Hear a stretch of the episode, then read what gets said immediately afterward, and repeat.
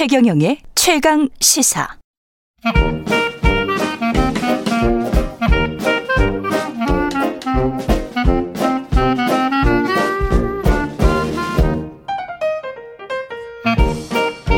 네, 최경령의 최강 시사 경제합시다. 월요일은 명쾌한 경제 이야기 해보고 있습니다. 오늘은 2021년 올해 한 해 자산 시장을 한번 결산해 보겠습니다. EAR 리서치 홍춘욱 대표님 자리에 모셨습니다. 안녕하십니까? 네, 안녕하세요. 예, 오랜만에 뵙습니다. 반갑습니다. 예. 일단 뭐 주식 시장부터 보겠습니다. 코스피가 한참 좋았을 때는 한 3,300까지 갔다가 지금 뭐 3,000 왔다 갔다 최근에 그런 상황인데 어떻게 보십니까? 음. 전반적으로 3,000은 유지됐다는 게 그래도 좀 예, 의미 있죠. 의미 있죠. 네. 예.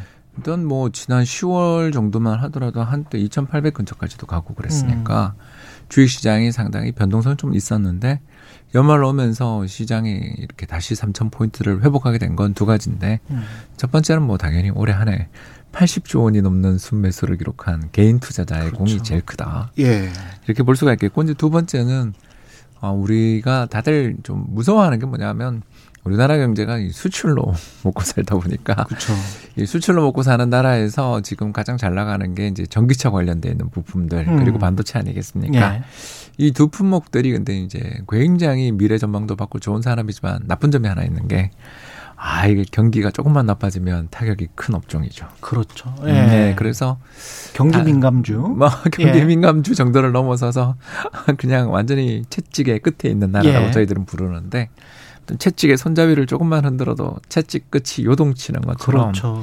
우리 경제는 선진국 소비자들의 수요나 투자 수요에 너무 민감한데 어, 지난 한 3분기 그러니까 7, 8월부터 주식시장이 흘렀던 가장 큰 이유는 야, 이건 이제 수출 피크 친 거 아니냐. 음. 야 이제 뭐 반도체 좋아질 게 있냐. 뭐 이런 이야기들이 계속 나오면서 시장이 어려웠다면 연말 오면서 생각보다 강한 선진국의 소비자들의 지출들 여기 또 오미크론에 대한 공포들이 조금 진정된 것 이런 음. 것들이 금융시장 참가자들에게 아우 이 정도 가격이면 싸지 않냐 이런 저가 매수도 유발해서 아무튼 새 밑에 지금 어 3천 포인트까지 오게 됐습니다. 근데 이게 코로나 19 이전 2019년 이전 상황과 비교를 해보면 고객 예탁금이 지난해 음. 폭증을 했었다가 연초까지 이제 그런 상황이 있었는데 저는 이렇게 멀리서 주식시장 살펴봤었을 때 입장에서 봤을 때는 그게 급감할 것이다. 이렇게 좀 떨어지게 떨어지기 시작하면 그렇게 생각을 했었는데 생각보다 그렇게 급감하지 않더라고요. 예. 그것도 탄탄한 어떤 실탄이 유동성이 예. 있는 것 같습니다. 지금 현재. 맞습니다. 예.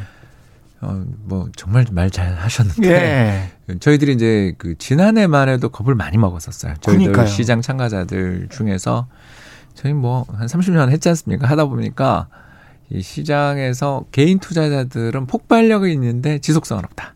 이렇게 그렇죠. 평가를 했거든요. 예. 예. 근데 지난해부터 시작해서 지금 만 2년째 이렇게 지속성이 있는 건 처음 보는 것 같다. 이렇게 볼 수 있는 거고 음. 이렇게 된 건 결국 두 가지 아니겠어요. 첫 번째는 아, 유리 없는 저금리로 음. 일단 어 물론 아직도 예금에 돈은 계속 들어갑니다. 어마어마한 돈들이 지금 시장에 뿌려져 있는 상황에서 1% 저금리에도 예금을 가는 돈들은 있지만 이 정도로 내가 도저히 못하겠다. 이건 음. 참을 수 없다라는 게 근데 우리만 그런 게 아니라 전 세계적으로 지금 그렇죠. 다 붐이 되고 어떻게 보면 요새는 세계적 유행이 같이 있다. 그래서 미국 같은 경우는 음. 뭐 로빈 후드라고 우리가 음. 불렀던 운동들이 있었고 네. 이런 것처럼 뭐 중국에서는 부추 청년들 이렇게 음. 이야기를 하는데 잘라도 잘라도 계속 큰다라는 거죠. 예. 그러니까 이런 이야기들을 하는 그런 어떤 걸, 글로벌한 어떤 움직임들, 음. 동조감 또는 우리 MZ 세대들은 글로벌로 움직인다라는 그렇죠. 얘기를 하는 게 가장 맞는 것 같고 이제 그보다 우리나라 시장에서 또 미국 시장에서 또 큰 요인은 부동산이 지난해 같은 기간에 비해서 20% 올랐다라는 거죠. 음. 예, 미국이 20% 올랐습니다. 그 오른 돈이 일부 주식시장으로 또 온 것도 있다. 그것도 있고 예. 또 다른 한편으로는 저렇게 급하게 뛰어가고 있는 부동산을 잡기 위해서는 내가 뭔가를 해야 된다라는 초조함도 아 그러니까 주식이라도 해야 그 부동산에 비해서는 푼돈이기 때문에 그리고 대신에 좀 돈은 적지만 대신 탄력이 그렇죠. 있지 않습니까? 그래서 네. 2021년 올해는 조금 고생했지만 음. 2020년 같은 경우에는 종합주가지수가 거의 두 배 굉장했잖아요. 났고요. 네. 특히 뭐 BBIG라는 그 유행어가 나올 정도로 예. 우리나라 뭐 배터리 바이오나 인터넷 그렇죠. 게임 업종 예. 투자하신 분들은 수배 또는 십수배의 수익을 낸 분들도 있었으니까 음. 이런 것들에 대한 것이 결국 우리나라 지금 금융시장, 자산시장이 어마어마하게 불타오르고 있는 과정에서 큰 자본금이 필요한, 큰 자금이 필요한 주식, 어, 주택보다는 주식에서 일단 승부를 봐서 이 돈을 만들어야 된다라는 그런 초조감. 저희들이 이제 FOMO 신드롬이라고 부르는데 예. 지금이 아니면 영원히 이 가격에 이 자산을 살 수 없을 것 같은 예. 이 조바심도 역시 예. 어, 글로벌 어떤 주식시장으로의 money move를 불렀다. 음. 이렇게 볼 수 있는 것 같아요. 뭐 fear of missing out입니다. 예, 그렇습니다. 배제될 것이라는 공포가 더 우세했기 때문에 일단 자, 자산 시장에 참여를 하자. 그런데 이 그걸 뒷받침해 줬던 거는 이제 어떻게 보면 그래도 이제 가계 자산의 한 80% 정도는 부동산에 묶여 있기 때문에 무- 부동산에 투자가 돼 있기 때문에 부동산 시장의 흐름이 워낙 좋았으니까 그랬는데 맞습니다.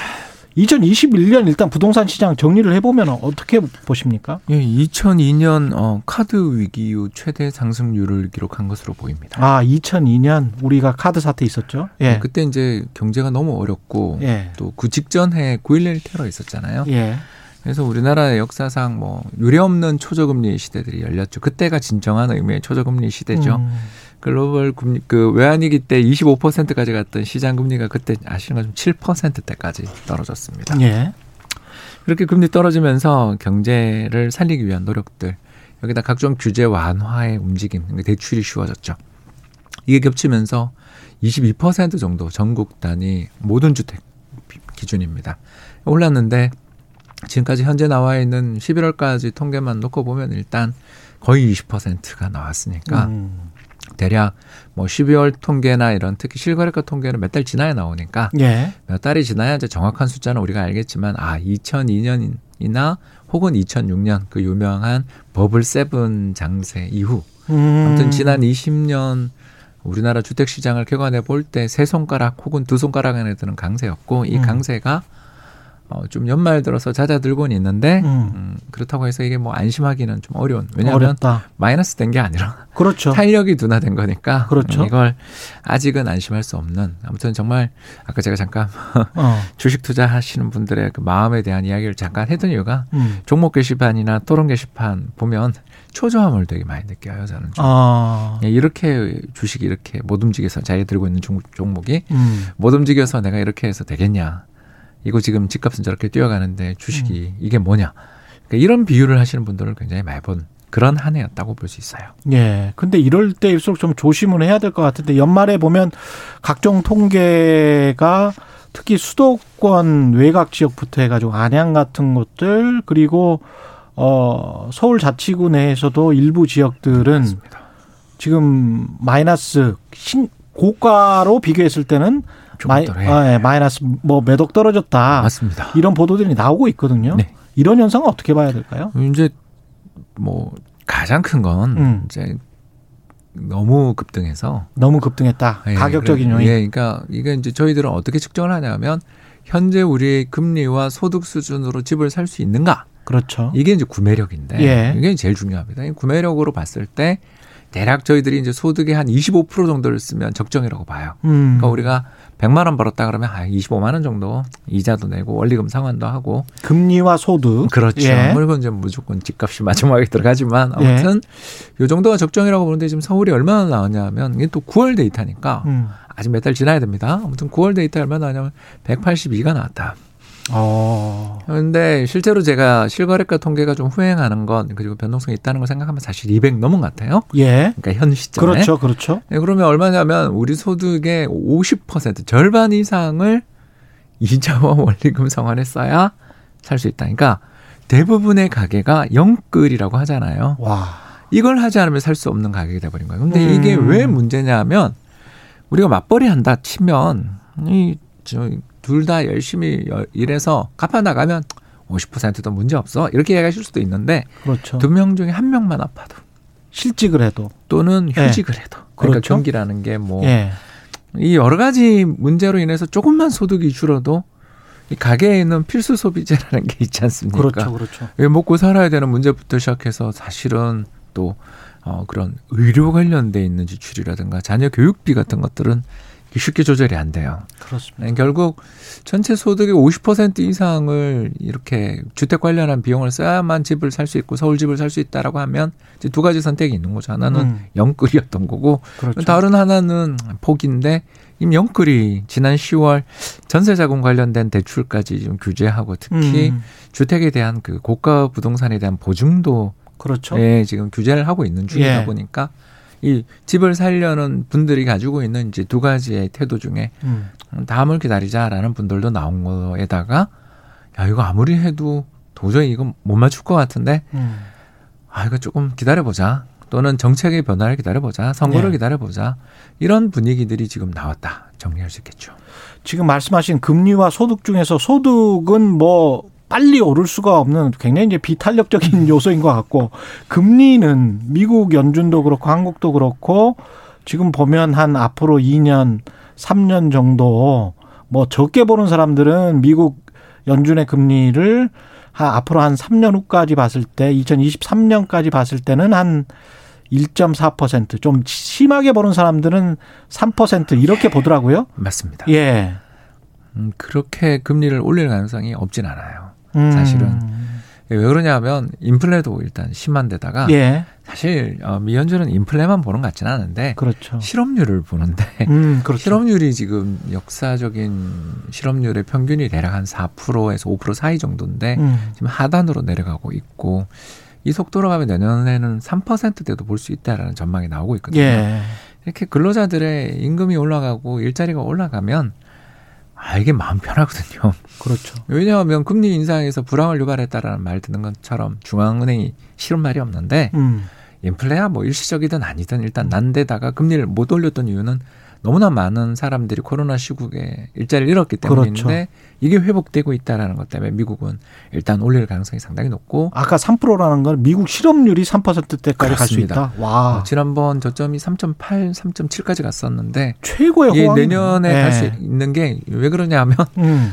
이두 가지인데 첫 번째는 이제 인구 구성 변화. 우리도 그렇지만 그렇죠. 거기도 베이비붐 세대들의 이제 막내들 64년생들이 막내인데 이제 그분들조차도 곧 은퇴하더라고요. 지나면 이제 만 예. 60살 되잖아요. 예. 이렇게 되면 나이가 55세 이상 되면 아무래도 경제 활동을 아예 안 하면서 음. 노동 인구에서 빠지는 분들이 나오니까 실업률을 거기서 떨어뜨리는 게 있고 두 번째는 집값 급등하니까 이 기회에 나 차익 실현해서 은퇴하겠다. 아, 좀 교회로 예, 나가서 그래서 조기 은퇴 붐이에요. 어. 그러니까 경제 전체라는 게 실업자가 정말 그렇게 줄었어요 이렇게 물으면 그렇지는 않은데 음. 경제 활동 의사를 가지고 계시는 분들이 주는 환경이 출현하고 있으니까 미국 중앙은행 입장에서는 이거 사실 긴가민가하지만 야 이대로만 간다면 나 금리 인상해도 되겠어. 음. 라며 전체 18명의 그 이제 연준 회의 참가자들 중에 절대 과반수는 금리 인상하자. 그리고 예. 금리 인상의 속도도 너무 천천히 하지 말고 1년에 한 세 번씩 하자. 어. 이제 이렇게 되면 내년 말이면 1%인 거고 그렇죠. 우리 최 기자님 말씀하신 것처럼 약간 공격적인 가정을 하시는 분들은 음. 내후년 정도 되면 우리 2%대 금리도 볼 수 있는 거 아니냐? 그렇죠. 이렇게 되면 시장 금리가 그걸 반영하게 될때 어. 그게 이제 대출 금리가 되거든요. 그렇습니다. 예, 시장 금리가 대출 금리입니다. 예. 이제 시장 금리가 아직은 아우 연준이 그렇게 많이 올리겠어? 음. 하면서 아직은 눈치 보고 있는 중이긴 하나 방금 말씀하신 그런 전망들이 우세해진다라면 사실 대출 금리도 미국이 지금 모기지 금리가 3%가 안 된 시절도 있었는데 3% 전후인 거가 1% 오른다 그러면 음. 아까 방금 말씀드린 미국도 주택 구입의 여력이 떨어지는 거고 음. 세계적인 주택 시장 붐들의 흐름들도 바뀔 수 있는 그런 중대한 어떤 시점이 내년 예. 특히 통화 정책이라고 볼 수 있죠. 금리는 정말 기압골이 바뀌어 버리는 거니까요. 아, 맞습니다. 내년 그러면 전망 과 더불어서 개인 투자자들 음. 어떻게 해야 될까요? 주식은 분위기가 참 좋아졌는데 예. 아무리 좀 이렇게 저희가 낙관적으로 보더라도 한 가지 걱정이 있다. 음. 미국 금리 인상할 때 한국 주식이 좋은 적이 별로 없었다. 그렇죠. 예, 왜냐하면 돈이 미국 가니까. 예. 예, 그것 음. 때문에 아 전체 시장 자체의 수급이 다 좋아져서 쭉쭉 뻗어나가는 장보다는 아마 종목별 순환매 가능성이 있다. 그래서 음. 공부 좀 해야 되는 장이다. 그러니까 무슨 말이냐면 기업 그렇죠. 실적이 어. 어떤 분야가 좋아지고 어디가 싸냐를 면밀하게 공부하는 태도가 필요하다. 어, 부동산 같은 경우는 저희가 벌써 답을 다 이야기했는데 음. 아니 소득의 50% 정도의 빚을 지거나 이사, 이자를 내면서 그 집을 사야 될 정도로 그렇게 힘들게 하는 건 내년 세계적인 금리 인상 등을 생각할 때 저는 좀 너무 공격적인 배팅은 위험한 시기가 아니냐 이렇게 볼 수 있는 것 같습니다. 예. 지금까지 최경련의 최강시사 경제합시다. EAR 리서치의 홍춘욱 대표님이었습니다. 고맙습니다. 감사합니다. 예, KBS 1라디오 최경련의 최강시사 듣고 계신 지금 시각은 8시 45분입니다.